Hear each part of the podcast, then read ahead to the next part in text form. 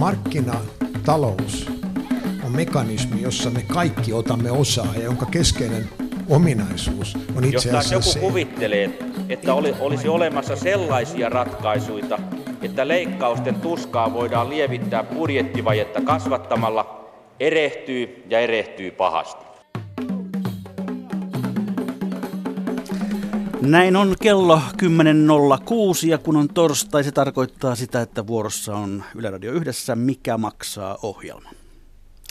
Maaliskuu maata näyttää, sanoo vanha kansa. Olkoon siis meillä kaikilla jo ainakin hippunen kevättä rinnassa. Olemme eläneet taloudessa jännittävää viikkoa. Kilpailukykysopimus, omaa sukua työmarkkinasopimus, ex-yhteiskuntasopimus on nyt syntymäisillään. Ja nyt lasketaan sitä, miten se saa tuottavuutemme ja kilpailukykymme taas nostetuksi raiteilleen. Luvuthan ovat niin kuin ne luetaan, näihin sitä on jo muinoin sanottu. Me emme tänään ryhdy kuitenkaan arvuttelemaan sitä, millainen tuotantoloikka nyt syntyy tai jää syntymättä.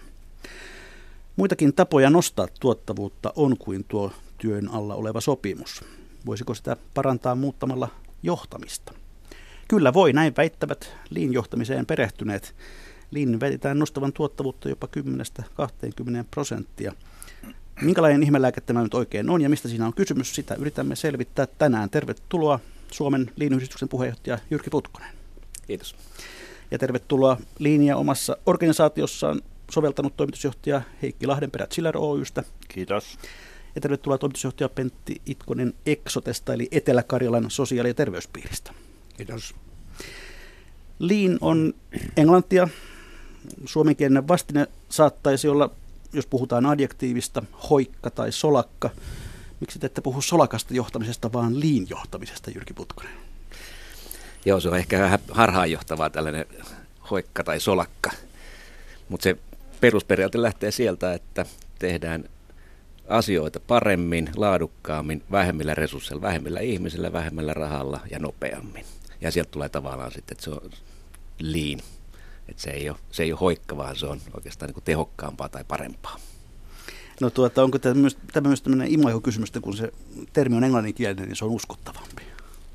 No joo, toisaalta niin useimmat yritykset ei käytä sitä lean-termiä sit siinä vaiheessa, kun ne on päässyt vähän pidemmälle. Et useimmat yritykset muuttaa sen omaksi vaikka bisnessysteemikseen, vaikka Danaher Business System tai Virginia Mason Business System tai joku muu. Että harva puhuu sitten pitkään liinistä, koska liinistä on hyvin paljon erilaisia sitten variaatioita ja versioita, ja jokainen yritys tyypillisesti rakentaa sitä vähän oman näköisensä, vaikka se juuri on kuitenkin ihan sama. No, jos nyt yritätte selittää tällaiselle maalikolle, joka ei ole eläessään kuullut sanaa liin, muuta kuin ehkä merkityksään nojata illan hitaita, niin, niin mistä liin johtamisessa ytimeltään on kysymys, Heikki Lahdenperä? No liin johtamisessa on kysymys siitä, että viedään päätöksentekoa alemmaksi. Eli, eli otetaan organisaatioita paremmin mukaan päätöksentekoon. Si, siinä mä näkisin sen ydinkysymyksen ja siitä tulee sitten se johtamismalli, että asetetaan sitten tavoitteita sille, sille organisaatiolle ja seurataan sitten, että päästään niihin tavoitteisiin. No Pentti Itkonen, miten sinä tämän liinin ytimen määrittelisit? No kyllä se nimenomaan on siinä, että henkilökunta otetaan enemmän mukaan ja lähtökohtaisesti, jos henkilökunta tai työntekijä tekee jotain, mikä nyt ei ole ehkä kaikkien mielestä ihan hyvä, niin se ei ole sen henkilön vika, vaan se on huonosti suunniteltu prosessi. Ja siinä mielessä se on niin erittäin tärkeää, että, että se lähtee sieltä ihmisen kunnioittamisesta, ihmisen arvostamisesta, työntekijöiden pitämisestä mukana. Ja erityisesti nyt meidän sektorilla, kun odotetaan tätä suurta sote-uudistusta, joka meillä nyt on toteutettu jo sillä tavalla, että tässä on koko sosiaali- ja terveydenhuolto, niin näissä murroksissa itse pitäisi erittäin tärkeänä sitä, että henkilökunta pääsee sen oman organisaationsa tekemään. Ja niin kuin tässä sanottiin, niin se pitää tehdä vähän oman näköiseksi, että sitä on vaikea johtaa mistään muualta kuin sieltä omasta organisaatiosta ja sieltä nimenomaan henkilökunnan näkökulmasta. Eli onko tässä vähän tämmöinen kuin porukka, porukka päättää henki?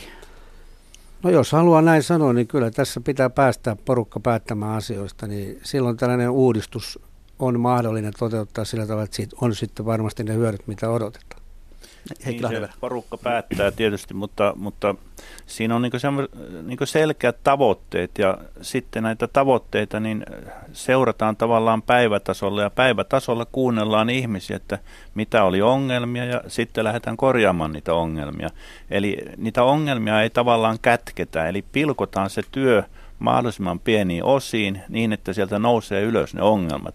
Ja se on juuri se, miksi se tuo sen tehokkuuden, on se, että ne ongelmat nousee ylös. Eli ne ongelmat ratkotaan ja sitä ne työntekijät itse asiassa myös haluaa. No Jyrki Putkonen, millainen on liinin historia? Mistä, mistä tämä juontaa juurensa? No se tulee oikeastaan Toyota Production-systeemistä. Sieltä toisen maailmansodan jälkeen toi Japanissa oli kovin vähän resursseja ja rahaa ja haluttiin lähteä hakemaan tapoja tehdä asioita pikkusen tehokkaammin. Mutta sinne on kyllä, siellä on Henry Fordista lähtien haettu niin kuin erilaisia hyviä asioita. Että et kaikkea japanilaista keksintöä, se on oikeastaan kokoelma erilaisia asioita. Ja sitten tuli tämä Demingin jatkuvan parantamisen malli, missä tehdään ja, ja parannetaan ja, ja katsotaan, mitkä on tulokset ja mennään uudestaan seuraava kierros. Mikä onkin sitten liinissä ehkä toinen kantava ajatus. Sen lisäksi, että kaikki on mukana, on se jatkuva parantaminen. Koskaan ei ollut tyytyväiset, mennään aina eteenpäin. Ja sitten se oli autoteollisuudessa pitkään ja, ja amerikkalaiset hämmästelivät, että miksi Toyota saa niin hyviä tuloksia aikaan ja tehtiin erilaisia tutkimusretkiä sitten esimerkiksi Japaniin. Ja alussa ehkä kopioitiin liikaa työkaluja. Löydettiin hyviä työkaluja ja mentiin työkalut edellä todettiin, että näillä työkaluilla saadaan näitä tuloksia. Sitten siirrettiin pelkät työkalut ja ihmeteltiin, että ei päästykään samanlaisiin tuloksiin ennen kuin sitten vähän myöhemmin rupesi vasta selviämään, että se on kuitenkin oikeasti johtamistapa ja filosofia ja, ja se on kokonaisuus. Et työkalut on toki, niillä on oma roolinsa, mutta se kokonaisuus lähtee sieltä, että ymmärretään mitä ollaan tekemässä ja että asiakas menee ensin. Et katsotaan, että mikä on asiakastarve ja sitten poistetaan kaikki muu, mikä on hukkaa. Et se Lean-termi tulee tuossa 80-luvun ihan lopussa, 90-luvun alussa. Se tulee Amerikasta, mutta perustuu tuohon, tosiaan tähän – Toyota Production Systeemiä alun perin. Et Toyota ei kutsu sitä koskaan liiniksi. No missä te kolme olette törmänneet ensimmäistä kertaa liin asiaan? Mikä, mikä on herättänyt uteliaisuutta sellaista kohtaa? Heikki Lahdenpää. No ensimmäisen kerran mä törmäsin siihen, että meille tarjosi tämmöinen konsultti tämmöistä lean-palvelua ja ensimmäisellä kerralla se ei oikein, oikein natsannut, mä en sitä oikein sisäistänyt sitä hommaa, mutta sitten toisella kerralla sen, se tuli jotenkin maanläheisemmäksi ja sitten, sitten mä sen, sen sisäistin ja sitten otettiin tämmöinen konsulttipalvelu, pieni konsulttipalvelu ja siellä mentiin sitten tämmöistä yksinkertaista keissiä läpi, että miten tämmöinen prosessi etenee ja, ja tuota niin, sitä kautta sitten, sitten se lähti etenemään. Jyrki Putkonen, miten sinä törmäsit liiniin? Mä olin instrumentaarin palveluksessa ja GE, iso amerikkalainen yritys, osti instrumentaariumin. Ja mä olin silloin tota, johtavassa roolissa tehdasorganisaatiossa ja, ja sitten G, amerikkalaisen tapaan niin varsin selkeästi johdettu, hyvin johdettu yritys, tuli sanomaan, että teidän tuottavuuden pitää parantua 10-15 prosenttia ensi vuonna. Että saatte tehdä se ihan miten tahansa. Mutta jos ei muita keinoja, niin meillä olisi tämä liin. Ja, ja sitä kautta sitten, siellä oli paljon osaamista organisaatiossa itsessään, että se oli tavallaan meille ehkä helpompi tie. Että meille tuotiin välineitä, työkaluja. Rakennettiin sitten ensin yksi mallilinja, katsottiin, että minkälaisia tuloksia tulee, ja siitähän tuli ihan hämmästyttäviä tuloksia. Ja sitä kautta sitten saatiin ihmiset innostumaan. Ja sitten mä, mä ryhdyin itse tota, merkittävään, tai käytin puolet ajastani liiniin siinä vaiheessa. Ja, ja opittiin aika paljon – ja saatiin hyvää tukea myös sitten japanilaisilta konsulteilta. Ja sitten saatiin esimerkiksi se tuotantolinja, missä aloitettiin. Siellä oli alun perin yli 20 työntekijää ja, ja myöhemmin siellä oli yhteensä neljä. Tuotanto oli isompi ja laatu parempaa. Että se moninkertaistui. Ja sen jälkeen vietiin sitten sitä enemmän tuotekehitykseen ja muihin toimintoihin niin toimistopuolelle ja huomattiin, että kyllähän tällähän tekee ihan ihmeitä. Ja sen jälkeen sitten mä siirryin sairaalaorganisaation palveluksen 2008 ja huomasin, että onhan täälläkin aika tavalla hukkaa. Ja, ja sitten me ollaan yritetty myös siellä tehdä liinillä ja ollaan varsin menestyksellä saatu hyviä asioita aikaan. Et ihmisillä on paljon osaamista ja halua ja liintyy jo tavallaan sen keinon ja mekanismi, että millä se ihmisten osaaminen saadaan käyttöön. No Pentti Itkunen, missä sinun ja liinin rakkaustarina alkoi? No se alkoi alko siinä, että meille myöskin tarjottiin tätä ulkopuoliset taholta ja sitten otettiin meidän päivystykseen tämä ensimmäisenä, jossa oli ongelmia näissä läpimenoajoissa ja odotusajoissa ja siellä oli meidän ensimmäinen kohde. Ja sieltä saatiin hyviä kokemuksia ja sitten meidän osa meidän ihmisistä innostui tästä ja halusi kouluttautua siihen ja sitten me laajennettiin sitä eteenpäin. Meillä on tällä hetkellä noin puolenkymmentä kohde, kehittämiskohdetta, mitä tehdään liinillä. Mennään niihin kohta tarkemmin. Hyvät kuuntelijat, muistutan myös teitä myös siitä, että, että voitte osallistua tähän ohjelmaan muutoinkin kuin vain korvat höröllä, eli tuo lähetysikkuna Yle Radio 1 etusivulla päivystää. Sinne voitte kirjoittaa kommentteja ja keskustelu näyttää sillä käyvänkin ihan vilkkaan jo tässä vaiheessa. Palaamme tähän, näihin teidän kommentteihin ja mahdollisiin kysymyksiin, ehkä kokemuksiin jopa linjohtamisesta, niin palaamme niihin sitten ohjelman loppupuolella, kuten tavallista. Tuota, kun kuuntelee tätä yleistä keskustelua Suomessa tehokkuudesta ja tuottavuudesta, niin usein törmää sellaiseen väitteeseen myöskin vähän laiskanpulskesta työntekijöistä, joita kiinnostavat saavutetut edut ja pitkät lomat ja näin päin pois. Mutta kuinka paljon, miten arvioitte, kuinka paljon tämmöinen kilpailukykyongelma voi johtua huonosta johtamisesta? Heikki Lahdenperä. Kyllä mä olen sitä mieltä, että, että jos, jos mä tarkastelen niin meidän yritystä, niin, niin, niin tämä liin oli se tapa, jolla jalkautetaan tätä johtamista ja, ja en mä allekirjoita ollenkaan tuota laiskat työntekijät. Se, se ei ole näin, vaan, vaan se on, kysymys on siitä, että sitä johtamista ei pystytä jalkauttaa oikealla tavalla, kun ei ole oikeanlaista mallia.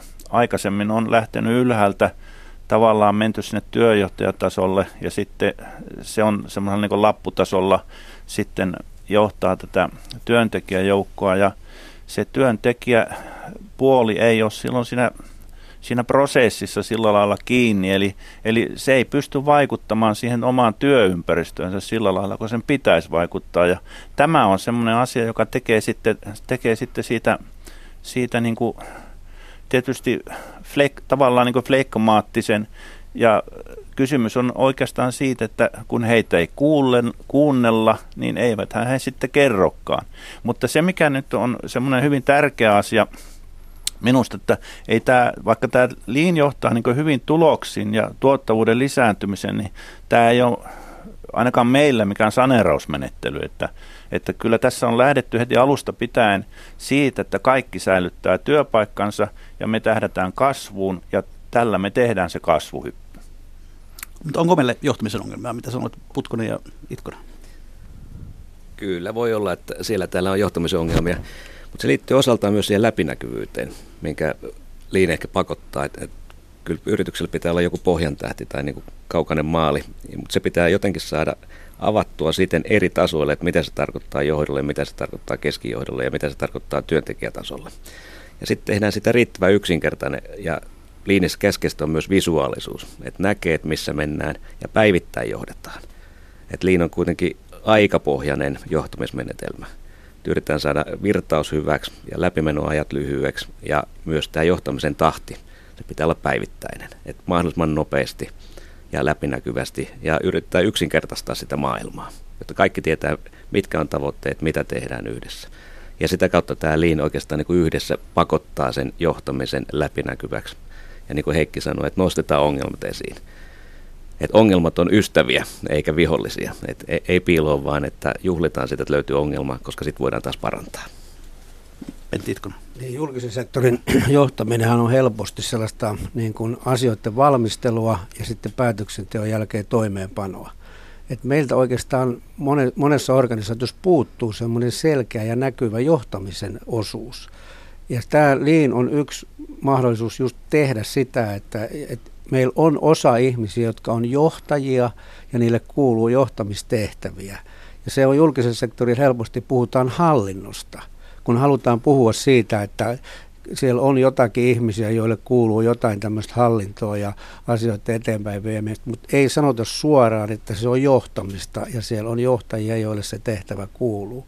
Ja sen takia me ollaan haluttu kyllä tällä meidän liinillä ja meidän strategia kuvauksilla ja strategisella johtamisjärjestelmällä, joka myös on dokumentoitu hyvin, niin tehdä läpinäkyväksi sitä johtamista kaikille, että meidän työntekijät tietää, että miten tätä organisaatio johdetaan ja ketkä täällä on niissä tehtävissä, joille tämä johtaminen kuuluu. Että kyllä mä pidän tätä linjaa niin kuin siinä mielessä myöskin hyvänä, että se tekee tämän johtamisen näkyväksi ja kaivaa nämä ongelmat esille. Ja julkisella sektorilla erityisesti on ollut tämä puute, että puhutaan mieluummin hallinnosta kuin johtamisesta. Käymme ihan hetken kuluttua sekä Chillerin että Exoten kokemuksia läpi, mutta jos vielä hieman yleisemmällä tasolla pohditaan linjohtamista, niin kun yritys päättää, tekee päätökset, että okei, me lähdetään tähän mukaan, niin mitä tapahtuu, Jyrki Putkunen, mitä, miten edetään? Mitkä on ne ensimmäiset asiat? Se vaatii ensin johdon sitoutumisen jollain tavalla, koska sitten jos johto ei ole mukana, niin siitä ei tule yhtään mitään. Että meillä on hyviä esimerkkejä siitä, että joku keskijohdosto on innostunut, mutta ylijohto ei ole lähtenyt mukaan, niin se kuolee aika nopeasti pois. Et Linnille saa nopeasti sellaisia yksittäisiä esimerkkejä, hyviä esimerkkejä aikaan, ja et se ei ole kauhean vaikeaa, että materiaalia on paljon, että vaikkapa videoita löytyy netistä vaikka kuinka. Mutta tyypillisesti tarvitaan joku ulkopuolinen coachi, joka varmistaa, että mennään oikealle polulle. Että hyvä saada vähän tukea, ja sitten, että johdon pitää olla sitoutunut. Ja sitten lähdetään suhteellisen pienestä ja, ja ihmetellään, että tulipas hyviä tuloksia, jonka jälkeen sitten innostetaan organisaatiota. Liinissä on kyse kuitenkin pitkän aikavälin tavoitteista, että vaikka saadaan sellaisia niin kuin nopeita voittoja, niin ei pidä jäädä niihin jumiin, vaan tota, pitää katsoa, että mikä tuottaa oikeasti arvoa asiakkaalle niin pitkällä aikavälillä. Ja, ja siihen suuntaan lähtee rakentaa maltilla ja sitten kokeilujen kautta. No mennään sitten ihan, ihan konkreettia ja puhutaan aluksi vaikka Chiller Oystä. Toimitusjohtaja Heikki Lahdenperä, ihan aluksi, mikä Chiller itse asiassa on, mitä te teette ja, ja missä ovat markkinat ja niin päin pois? No Chiller Oyhän on laitevalmistaja ja lisäksi pal- laitepalveluvalmistaja. Me toimitaan tuolla Tuusulassa ja, ja tuota, me valmistetaan jäähdytyslaitteita, ilmastointilaitteita, lämpöpumppuja, mutta enenemässä määrin niihin erilaisia palveluja. Eli, eli niiden palvelujen osuus on siitä, siitä niin sanotusta tuotteesta, niin se on jo yli 50 prosenttia tavallaan. Eli, eli, eli me ollaan niin sanotusti tuotekehitystalo ja sanotaanko näin, että se syy, miksi, miksi tietysti sitten tämmöinen tavallaan tuotanto on laahannut perässä, niin se johtuu siitä, että me ollaan tuotekehitystalo ja me ollaan siihen nimenomaan investoitu myyntiin, markkinointiin, tuotekehitykseen. Meillä on kymmenen myyntikonttoria, joista viisi on maarajojen ulkopuolella ja viisi on täällä Suomessa. Ja niiden kautta, kautta tapahtuu meidän näiden, näiden laitteiden toimittaminen, laitteiden ja palvelujen toimittaminen tänne markkinoille. Paljonko teillä on väkeä töissä? Meillä on väkeä töissä koko konsernissa 115 henkilöä ja tuolla Tuusulassa meitä on sitten semmoinen 55 henkilöä ja meidän liikevaihto on 25 miljoonaa. No kerrotaan nyt sitten ihan tällainen ikään kuin rautalanka, että miten liin, se, se, jos tuossa puhuttiin, että, että konsultin kautta se tuli, mutta mitä tapahtui? Mit, mit, mitä te ryhdytte tekemään? Joo, eli mitä tapahtui? No sitä tapa, tapahtui hyvin yksinkertaisesti se, että äh, mä lähdin siitä, että, että meidän täytyy tehdä jotain, siis tuotannon osuus, tuotannon valmistuksen osuus, sen työvoiman valmistuksen osuus tavallaan siitä tuotteen hinnasta, niin se on hyvin pieni, se on, se on noin 5 prosenttia. Eli, eli edelleenkin se tuotekehitys on siellä, siellä huipulla, mutta tapahtui niin, että mä otin liinyhdistykseen liinyhdistyksen toimitusjohtaja yhteyttä ja kerroin, että nyt tässä meillä käy sillä lailla, että meillä jää tämä tuotanto jälkeen. Me saatiin, saatiin isoja kohteita maarajojen ulkopuolelta ja ollaan saamassa lisää. Eli me emme pysty tuottamaan sitä, mitä meidän täytyy tuottaa. Eli meidän pitää pystyä tekemään systeemi, joka on monistettava. Eli mä halusin ottaa ihmisen taloon, joka nimenomaan jalkauttaa sen liinin. Eli, eli mä palkkasin ihmisen, joka, joka tuo sen liinin taloon ja lähdetään ensi jostain Eli lähdetään siitä, että mikä on se, mikä on se tuota, niin, paikka, jossa meillä tällä hetkellä on se suurin ongelma, eli, eli mennään siihen prosessiin, ja sen jälkeen sitten näitä prosesseja ruvetaan katsoa yrityksestä niin, että, että mennään kaikki, kaikki yrityksen prosessit läpi niin, että saadaan jalkautettua tämmöinen, tämmöinen justiin tämmöinen prosessijohtamis, prosessijohtamismalli yrityksessä. Mutta nyt ihan konkreettisia esimerkkejä, mikä muuttui liinin myötä? Ihan no jos me lähdetään, arkipäiväisiä asioita. Joo, arkipäiväisiä asioita. Tuota, niin, työskentelytavat muuttu täysin. Eli, eli tuota, niin, meillä on, meillä on tuota, niin, joka päivä on, on aamulla pieni aamupalaveri työntekijöillä, työnjohdolla. Sitten meillä on sen jälkeen on sitten tuota, niin, ylemmällä johdolla ja työnjohdolla meillä on palaveri, eli kello 10, ja ne on semmoista vaan 5-10 minuutin palavereita, jossa me mennään nimenomaan taululla läpi, koska, koska tota, niin, ei tehdä mitään tämmöisiä sähköposteja, tämmöistä sähköpostirallia, vaan, vaan se käydään nimenomaan tämmöisellä taululla läpi se, se asia, eli se on kaikkien nähtävissä. Eli, eli siellä mennään läpi ne, mitkä ovat olleet ongelmat, miksi ei olla päästy tavoitteisiin. Ja nimenomaan, niin kuin tässä on ollut aikaisemminkin puhetta, ei syyllistetä ketään siitä, jos ei päästä tavoitteisiin. Se, se ei ole ihmisen, ihmisten vika, vaan siellä, siellä on prosessissa jotain vikaa. Eli lähdetään aina korjaamaan sitä prosessia. Ja oikeastaan tässä on se, tässä on se ydin, että, että me ollaan läsnä ja me ollaan läsnä siellä joka päivä.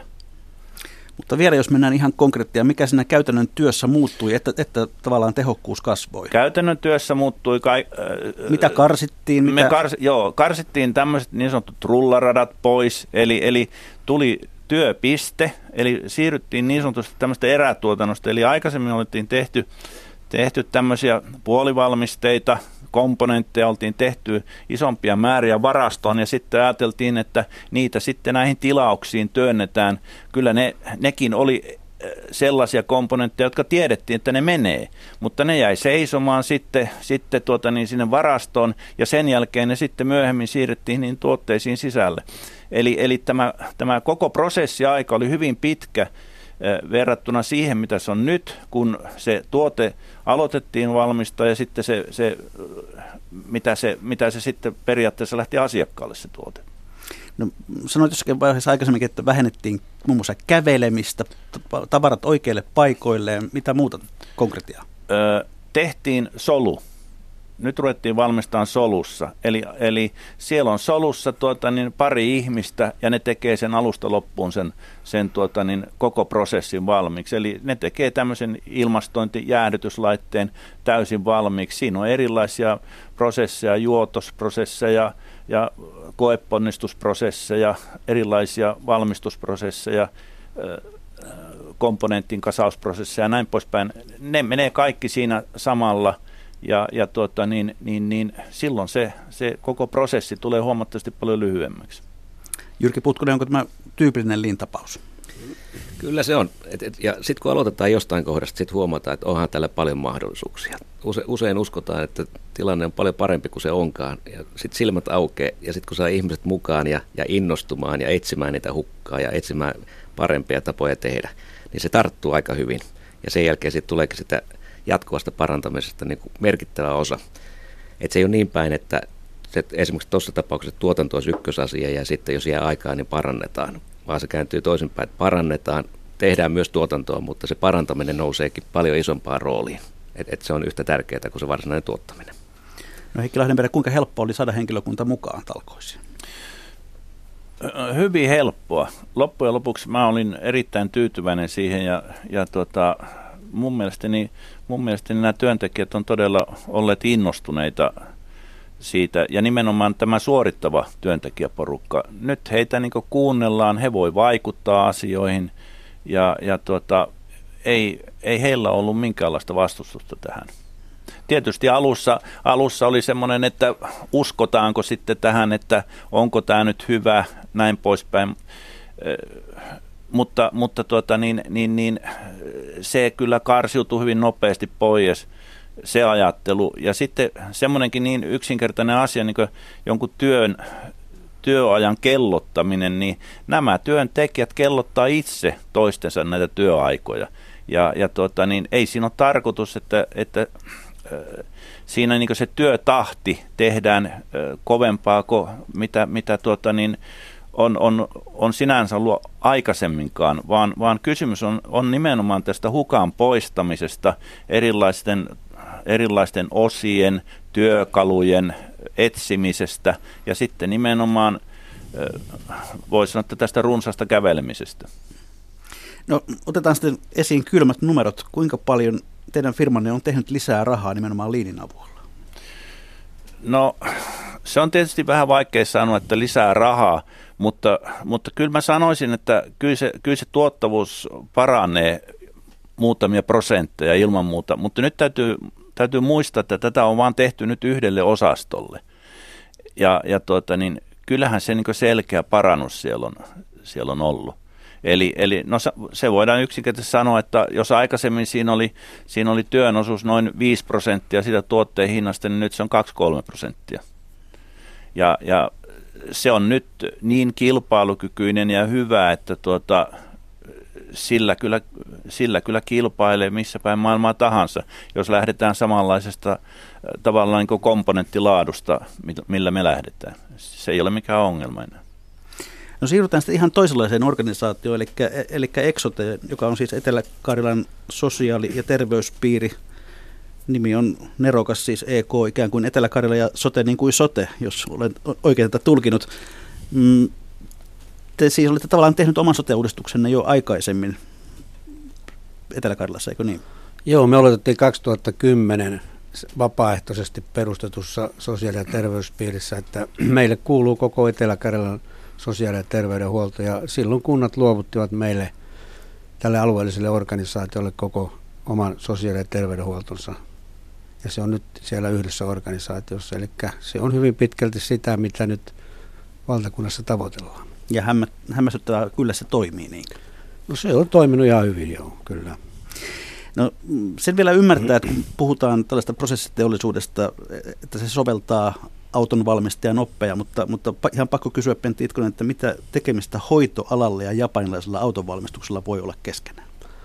No, tätä meiltä on kyllä monta kertaa kysytty ja erityisesti meillä on paljon ammattihenkilöitä, jotka eivät kauhean mielellään lähde sellaisiin päälle liimattuihin asioihin, jos, kun niitä kuitenkin sosiaali- ja terveydenhuollossakin on vuosien varrella ollut paljon ja erilaisia asioita, mutta että Tämä tilanne, joka meillä oli ja joka nyt todennäköisesti syntyy Suomeen, on se, että jos ajatellaan, että jokaisesta kunnasta tulee työntekijöitä, jossa on opeteltu tekemään sosiaali- ja terveydenhuolto tietyllä tavalla, niin jos kymmenestä kunnasta tulee, niin se tarkoittaa, että on kymmenen tapaa tehdä asioita.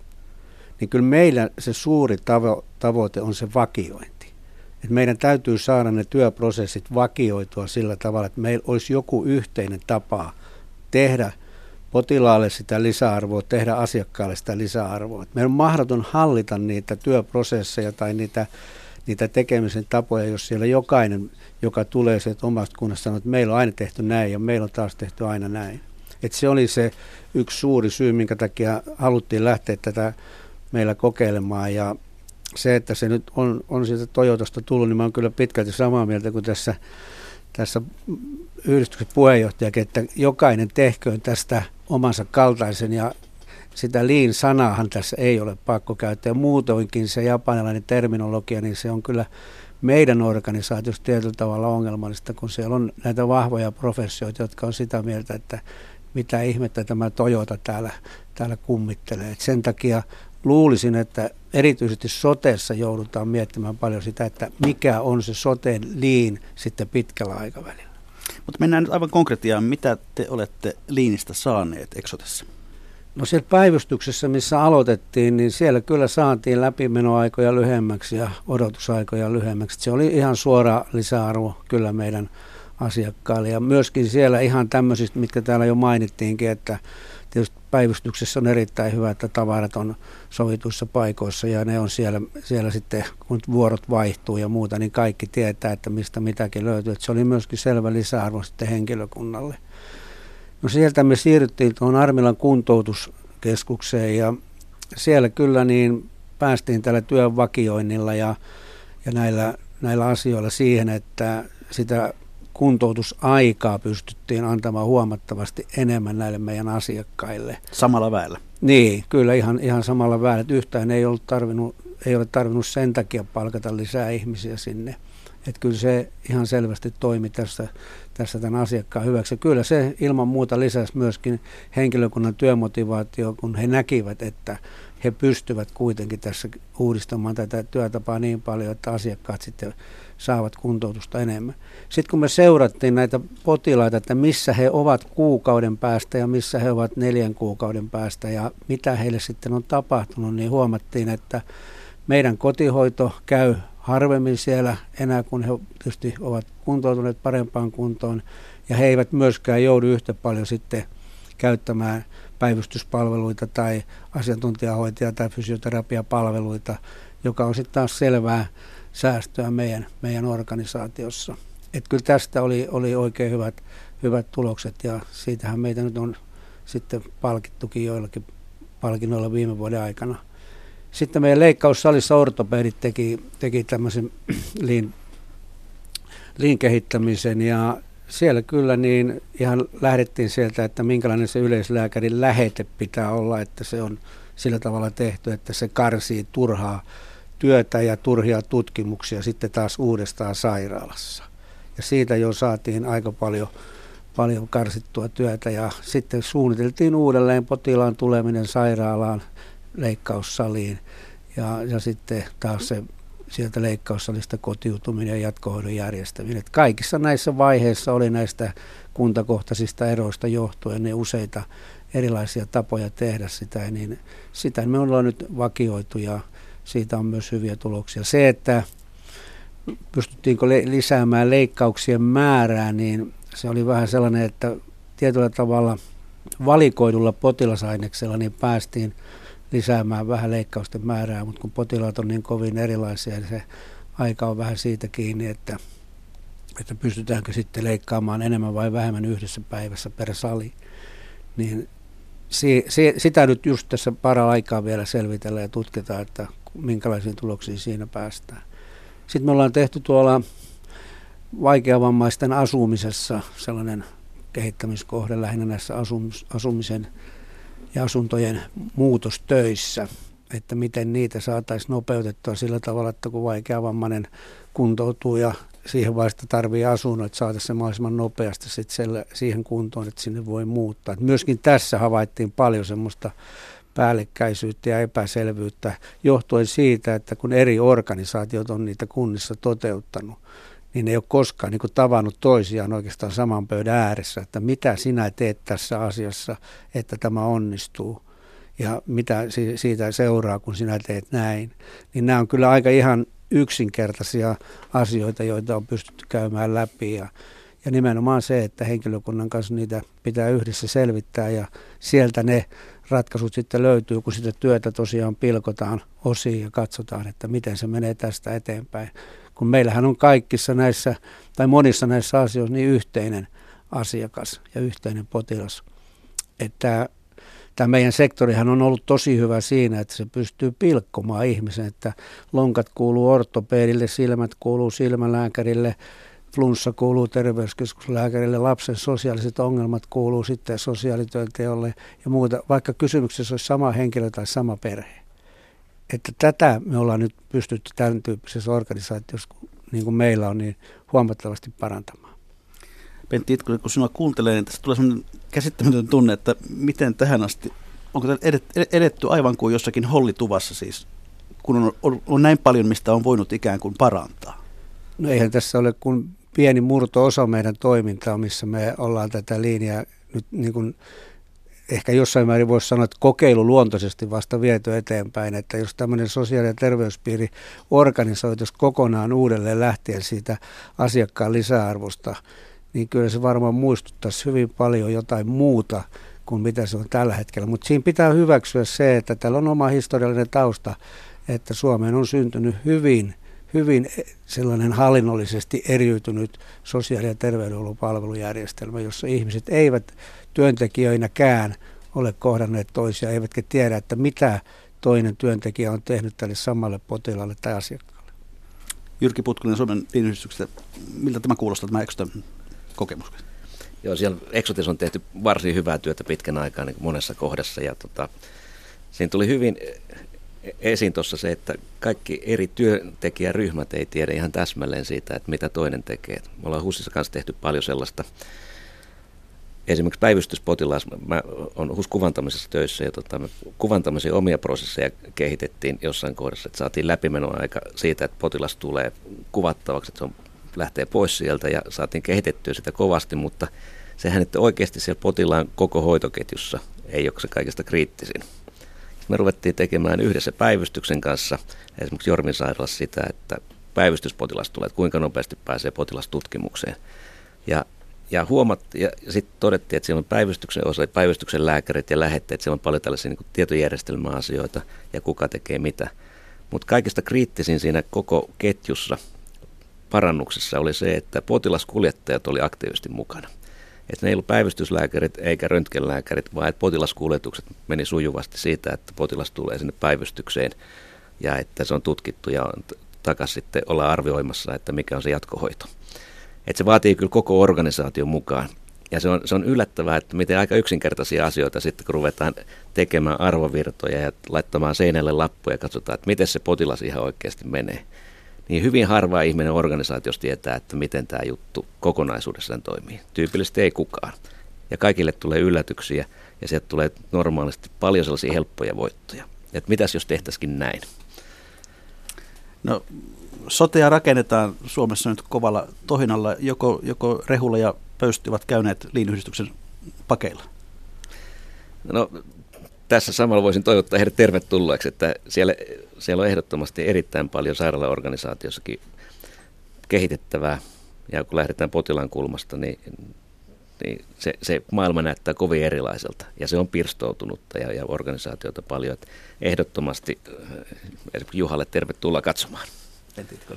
Niin, tässä voisi sen sanoa, että nyt kovasti mietitään ja touhutaan sen lainsäädännön ympärillä ja sitä mietitään. Mutta tosiasiahan on se, että sehän on vain tyhjä kehys, kun se sitten aikanaan säädetään eduskunnassa sen lisäksi vielä, että sinne joku sitten laatii johtamisjärjestelmä ja dokumentoi sen jollakin tavalla, niin edelleen puhutaan vähän siitä, että ei ole paljon saatu. Että sitten vasta kun sinne miehitetään se organisaatio ja niille luodaan tavoitteita ja niille luodaan se malli, miten niiden pitää niihin prosesseihin tarttua, niin silloin aletaan lähestyä sitä, että puhutaanko kolmesta miljardista vai mistä luvusta puhutaan. Että on vähän ennenaikaista puhua kolmesta miljardista, jos kysymyksessä on vain lainsäätäminen ja siihen liittyvä tyhjä kehys. Ei sillä tule yhtä euroa. No puhutaan sitten vähän yleisemmin vielä tästä liinin ihmeellisyydestä. Siis mm, parhaimmillaan, jos tietoni eivät aivan vääriä ole, niin, niin chillerillä jonkun tuotteen valmistusprosessi, valmistusprosessi tiivistyy niin, että läpimenoaika lyhentyy yli melkein 4000 prosenttia. Onko tämä liin oikeasti joku ihmelääke? Heikki Lahdenperä. No tavallaan niin kuin meillä, meillähän tässä tapauksessa se oli ihmelääke eihän se sinällänsä mikään, mikään semmoinen varmaankaan ihmelääke, se on, se on johtamisprosessi, mutta se on kuitenkin malli, joka on, joka on kehitetty. Ja, ja jos me ajatellaan, että me ollaan pieni firma, niin, niin tuota, meillä on hirveän tärkeää, jos on joku malli, johon me, johon me voidaan tukeutua ja me voidaan lähteä sen mallin mukaan sitten, sitten elämään ja sitten kehittämään sitä mallia itsellemme sopivaksi. Ja sen takiahan meillä on juuri sitä varten ihminen, joka, joka sitä mallia kehittää. No me saatiin todellakin, todellakin merkittäviä tuloksia ja sehän lähtee just siitä, että tehtiin arvovirtakartoitukset, eli katsottiin ne kaikki hukat sieltä pois ja, ja sitten siirryttiin tästä tuotantotavasta erilaiseen tuotantotapaan, eli, eli sen, sen tuotteen läpivirtaus saatiin, saatiin huomattavasti paljon nopeammaksi. Eli, eli kun lähdettiin tästä yhden tuotteen läpivirtausajattelusta, niin, niin, niin silloin, silloin tietysti iso määrä tilaa säästyy ja, ja tuota, sitten se homma, homma huomattavasti nopeutuu. Mutta tämä vaatii sitten semmoista niin tarkkuutta, eli, eli, eli näissä tulee nyt sitten ne ongelmat esiin, eli, eli niihin ongelmiin pitää sitten tarttua ja, ja kehittää tätä prosessia. No onko teistä nyt tullut jonkinlainen tämmöinen liinuskovaisten heimo, joka haluaa tätä ilosanomaa levittää kaikissa mahdollisissa yhteyksissä, Pentti Itkonen? Niin kyllä mun totuuden nimessä täytyy sanoa, että meillä on tehty kyllä muissakin kehittämiskohteissa ihan hyvää tulosta ja, ja hyvää jälkeä. Ja siellä ei ole ollut kysymys tämmöisestä niin kuin ortodoksisesta liinistä, jossa olisi käytetty näitä kaikkia liinin menetelmiä. Että kyllä mä sanoisin, että liin on ihan hyvä, mutta mikä tahansa sellainen, jossa kiinnitetään huomioon henkilökuntaan ja halutaan ottaa heidät mukaan siihen tavoitteen asettamiseen. Ja sitten seurataan niitä, voi seurata päivittäin tai viikoittain, mutta tämä, tämä näkyväksi tekeminen ja visualisointi siinä johtamisesta, jokainen näkee ne tavoitteet ja näkee ne tulokset, että tuliko nämä nyt saavutettua vai ei, niin itse asiassa sitä voi kutsua ihan millä nimellä haluaa, mutta että oleellista on se, että se menee sinne syvemmälle ja että sieltä selvästi voidaan erottaa se, että puhutaan johtamisesta eikä semmoisesta yleisestä hallinnoinnista. Oletteko te uskovaista heimo, Jyrki Putkonen? No kyllä varmaan osa meistä on. Että kyllä ne tulokset on niin hämmästyttäviä välillä, että tota, kyllä se, ehkä nyt uskovaiset on pikkusen tota, reipasta puhua, mutta tulokset on erittäin hienoja. Ja se tosiaan tuo sellaisen tietyn viitekehyksen ja, ja kyllä muutakin johtamisjärjestelmää on, mutta parempia mä en ole nähnyt. Ja, ja usein esimerkiksi tuossa Zillerin tapauksessa tuote, tuotannossa, niin siellä saadaan niin kuin helposti tosiaan merkittäviä parannuksia ja muutoksia, mutta sitten kun se sama ajattelu viedään sinne tuotekehitykseen, että tuote suunnitellaan yhdessä, niin se, silloin ne on vielä moninkertaisia ne hyödyt. Ja samoin kun viedään markkinointiin, myyntiin ja saadaan koko organisaation toimintatapa siihen mukaan, niin silloin ne on tosi isoja. Että kyllä ne on monin, moninkertaisia ne hyödyt siihen tota, suhteessa siihen panokseen. Että. Heikki Lähdemeri. Joo, siis tota, no sanotaan näin, että, että mä oon hirveän nuori tässä liinissä. Tota, mä, ol, mä olen niin ollut aina niin tuotekehitykseen, myyntiin ja markkinointiin. Se on se, se, on se keihäänkärki ollut mulla aina, mihin mä uskon, ja siihen mä uskon edelleenkin. Mutta, mutta se, että tuota, niin, tämä liin on siinä mielessä hyvä, että se luo sinnekin, nämä, aivan niin kuin hän sanoi, niin se luo prosessimallin. Ja me pystytään sitä, sitä, tuota, niin, sitä työtä pilkkomaan paremmin ja me pystytään seuraamaan sitä paremmin ja, ja me saadaan siihen kehitystyöhön ihmisiä paremmin mukaan ja me pääsemme nopeammin tuota, no, saadaan nopeammin vietyä näitä päätöksiä läpi, läpi yrityksessä. Ja sitä kautta tietysti yritys, yritys sitten menestyy paremmin. No onko tämä linjajärjestelmä jonkinlainen kaupallinen sovellutus, eli tienaako tällä joku? Jyrki on, on paljon konsulttiyrityksiä, mitkä tienaa tällä kanssa. Ja, ja se menee selkeästi eri maissa, ne on vähän eri, eri mallin. Et Suomen liinyhdistys on tota, riippumaton ja me ei ole kaupallinen, vaan kyllä se tarkoitus on pelkästään niin parantaa suomalaista kilpailukykyä ja, ja tuoda tätä ilosanomaa kaikille. Mutta toki markkinoilla on kaupallisia toimijoita aika paljonkin. Ja joissain maissa se on lähtenyt, tai tyypillisesti se on lähtenyt niin tuolta tuotannon puolelta liinaus, mutta länsimaissa se on entistä enemmän palveluprosesseissa. Ja esimerkiksi kaikki pankit on mukana liinissä nykyään ja, ja vakuutusyhtiöt ja tämän tyyppiset, että siirtynyt selkeästi tuotantokonsultoinnista myös tänne palveluketjujen kehittämiseen. Pentti Itko. Niin, tässä sotessahan tämä on hyvin mielenkiintoinen kysymys, koska tämä sote-uudistus on selvästi aktivoinut paljon näitä erilaisia koulutus- ja konsultointiorganisaatioita, koska tässä uudistuksessa nähdään erittäin paljon niin kuin uusia asiakkuuksia ja uusia mahdollisuuksia tuoda nyt sitten näitä liiniä tai, tai jotain muuta sellaista, mikä liittyy tämän uudistuksen läpivientiin ja käytännön toteuttamiseen – että varmasti siellä on paljon odotuksia nyt siitä, että, että näitä konsultteja ja koulutusorganisaatioita tultaisiin käyttämään.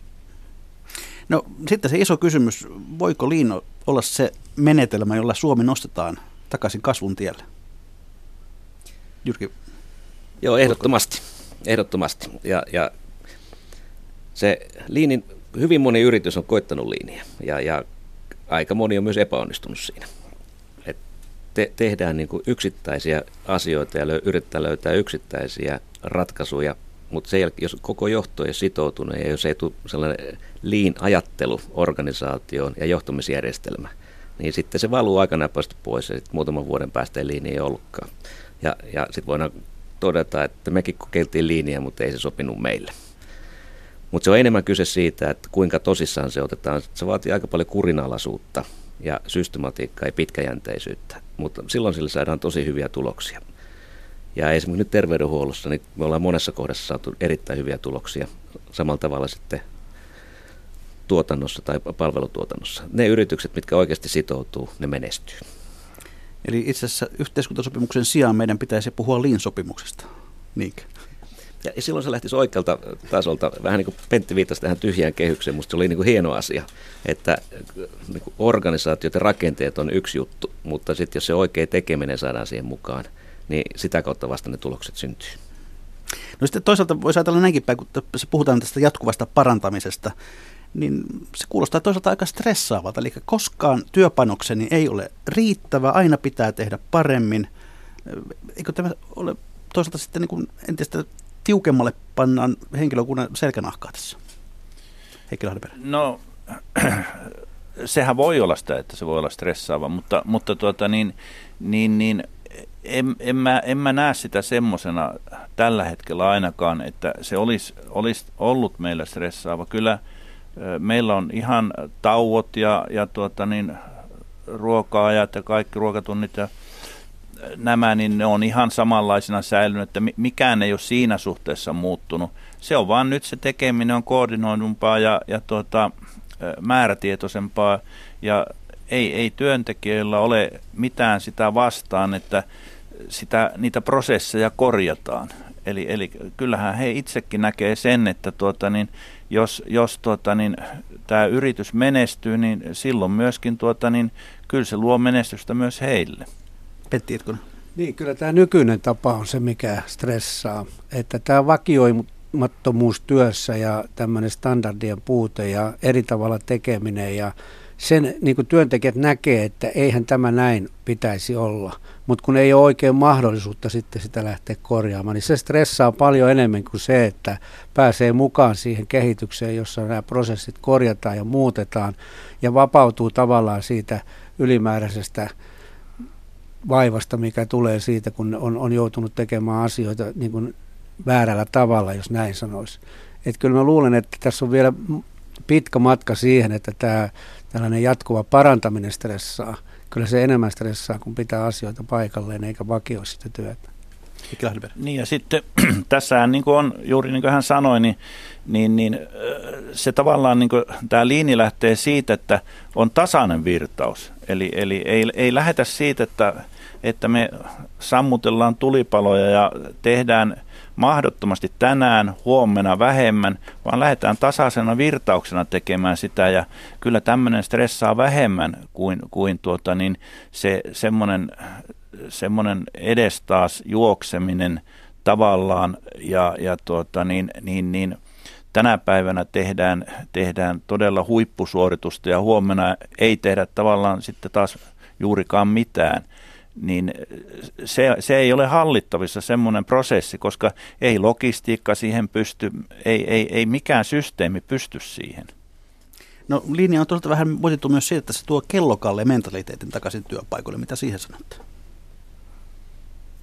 Minusta se ei, ei, se, ei se sitä tuo, siis tässä tapauksessa niin kuin meilläkin, niin nämä työntekijät itse, itse siinä kellot ja ei siinä oikeastaan ole kysymys siitä, että, että tehdään kellokalle, on kellokalle, joka sitten ylhäältä päin määrittelee niitä asioita. Se oli se aikaisempi ajattelu. Nythän, nythän tavallaan, tavallaan nämä työntekijät itse katsoo sitä, että millaisia aikoja siellä menee ja miten sitä voidaan parantaa sitten se toiminta. Jyrki Putkonen. Ja kyse on itse asiassa hyvin pitkälle työn tasapainottamisesta. Että sitten kun me tiedetään, mitä mikä on se tarve, kuinka paljon meidän pitäisi tehdä jotain tietyn päivän aikana. Sitten me voidaan laittaa työ sopiviin osiin, että kaikilla on sopivasti tekemistä. Että ei osa joudu odottamaan ja osalla taas hirveästi työtä. Ja se ymmärrys pitää olla, jotta pystytään tasapainottaa. Ja sitten kun ollaan poistettu se turha työ, mikä ei ketään kiinnosta, niin, ja tasapainotettu työ, niin onhan se aika paljon helpompaa, joustavampaa ja mukavampaa se on tehdä työtä, millä on arvoa. Pentti niin kyllä meidän sektorilla tietysti on pakko sanoa se, että meillä ei pysty siis ihan täysin vakioimaan, eikä meillä ole ihan tasaisia nämä virtaukset, koska potilaita ja asiakkaita tulee sitten vähän sen mukaan, miten ihmiset sairastuu ja kuinka vaikeasti ja muuta. meillä pitää aina olla jonkun verran sitä räätälöinnin mahdollisuutta siinä, koska asiakkaat ja potilaat ei ole samanlaisia, vaikka suuri osa siitä työstä kyllä voidaankin vakioida. Ja tästä kellottamisesta, niin sitä nyt kellotetaan sen verran, itse asiassa kartoitetaan niitä lähtökohtatilanteita, että paljonko on mennyt aikaa tänä päivänä ja, ja niin kuin tässä hetkessä. Ja sitten henkilökunta saa itse asettaa niitä uusia tavoitteita sit siinä. Että siinä mielessä mä en näkisi, että tämä olisi mikään semmoinen stressitekijä tämä, tai että tämä toisi semmoista kellottamisen mentaliteettia. Ennen kuin kurkistamme tänne lähetysikkunaan, niin, niin ihan vielä lyhyesti teiltä, miten arvelette, kun parin vuosikymmenen päästä katselemme tänne taaksepäin, niin, niin käykö silloinkin, silloin niin, että linajattelukin nähdään yhtenä johtamisen muotina, jota muistellaan hymyssä suin ja vähän mietitään, että kylläpäs me silloin hassusti ajateltiin. Heikki Lahdenperä. En usko. En usko tämä. Jyrki Putkanen. En mäkään. Mä, mä luulen, että tämä itse asiassa kehittyy. Että voi olla, että tätä ei kutsuta liiniksi, mutta, mutta eteenpäin mennään. No johtaminen kehittyy koko ajan ja varmaan osa tästä liinistä siirtyy sitten sinne 20 vuoden päästä arvioitavaksi. Sitten katsotaan hieman lähetysikkunan satoa. Täällä nimimerkki Baronyymi kirjoittaa näin, että onpahan tullut nähtyä ja koettua työvuoron aikana kaik, nuo erilaiset johtamistrategiat duunarin näkökulmasta yhtä ja samaa. Niissä on kyse pääseepä johtokoulutukseen, parhaassa tapauksessa ulkomaille ja sitten myllätään organisaatio uusiksi. Harvapaikan tutkija kirjoittaa, että kaikki työ, joka ei edistä tuotteen ja palvelun valmistumista, on turhaa työtä ihan päivänselvä asia. Kaiken sähläyksen poistaminen on parasta tuotannon kehittämistä. Ja Tapsa vaan toteaa, että hyvä yhteishenki korkeimman johdon ja ruohonjuuritason kesken on avain menestykseen. Johtajan persoonalla on suuri vaikutus joko kielteisesti tai myönteisesti ja firma näyttää siltä samalta kuin johtajansa vai mitä? Mitä vastaatte? Johtajat hymyilevät. Ihan hyviä argumentteja. Tota, kyllä se, se läpinäkyvyys on tärkeä ja, ja liinissä se johdon sitoutuminen on tärkeä. Koko organisaatio pitää olla sitoutunut. Vaiheessa lähetystä, että on jälleen viikon talousvinkkien ja talousviisauksien aika. Pannaan hyvä kiertämään ja aloitetaan Suomen liinyhdistyksen puheenjohtajasta Jyrki Putkosesta. Viikon talousvinkkisi tai viisautesi. Organisaatiossa on paljon osaamista latteatasolla. Et kannattaa kurkistaa, että mitä, kuinka paljon viisautta siellä on, saattaa yllättyä. Heikki Lahdenperä. Joo, mä sanoisin kans vähän tähän liiniin ajatellen, että tiedä enemmän, niin sitten selittelet vähemmän. Se oli hyvä tiivistys, entä Pentti Itkonen? No sanoisin, että jämäkän rennosti johtaminen ja henkilöstö kärjellä. Viikon yleisövinkin on lähettänyt nimimerkki Kokemusta on. Nyt en kyllä tiedä, miten hyvin tämä on yhteiskunta- tai kilpailukykysopimuksen hengen mukaista, mutta näin se kuuluu. Palkan korotus on usein nopein tapa parantaa tulotasoasi. Jos olet ollut työpaikassasi pidemmän aikaa, olet saattanut jäädä palkkakehityksessä jälkeen työkavereistasi. Siksi sinun on syytä valmistautua seuraavaan kehityskeskusteluun huolella. Ole valmis perustelemaan pomollesi, miksi juuri sinä ansaitset tavallista suuremman palkan korotuksen. Hyvät kuuntelijat, kiitoksia taas tästä vinkistä ja lisää saa lähettää osoitteeseen juho-pekka.rantala at yle.fi ja myöskin perinteiset postikortit ilahduttavat. Niitä voi lähettää osoitteeseen postilokaro 88 00024 Yleisradio. Kiitoksia Jyrki Putkonen, kiitoksia Pentti Itkonen, kiitoksia Heikki Lahdenperä. Ei muuta kuin mahdollisimman luistavaa liinia jatkossa. Ja mikä maksaa, sitä me ihmettelemme jälleen viikon kuluttua.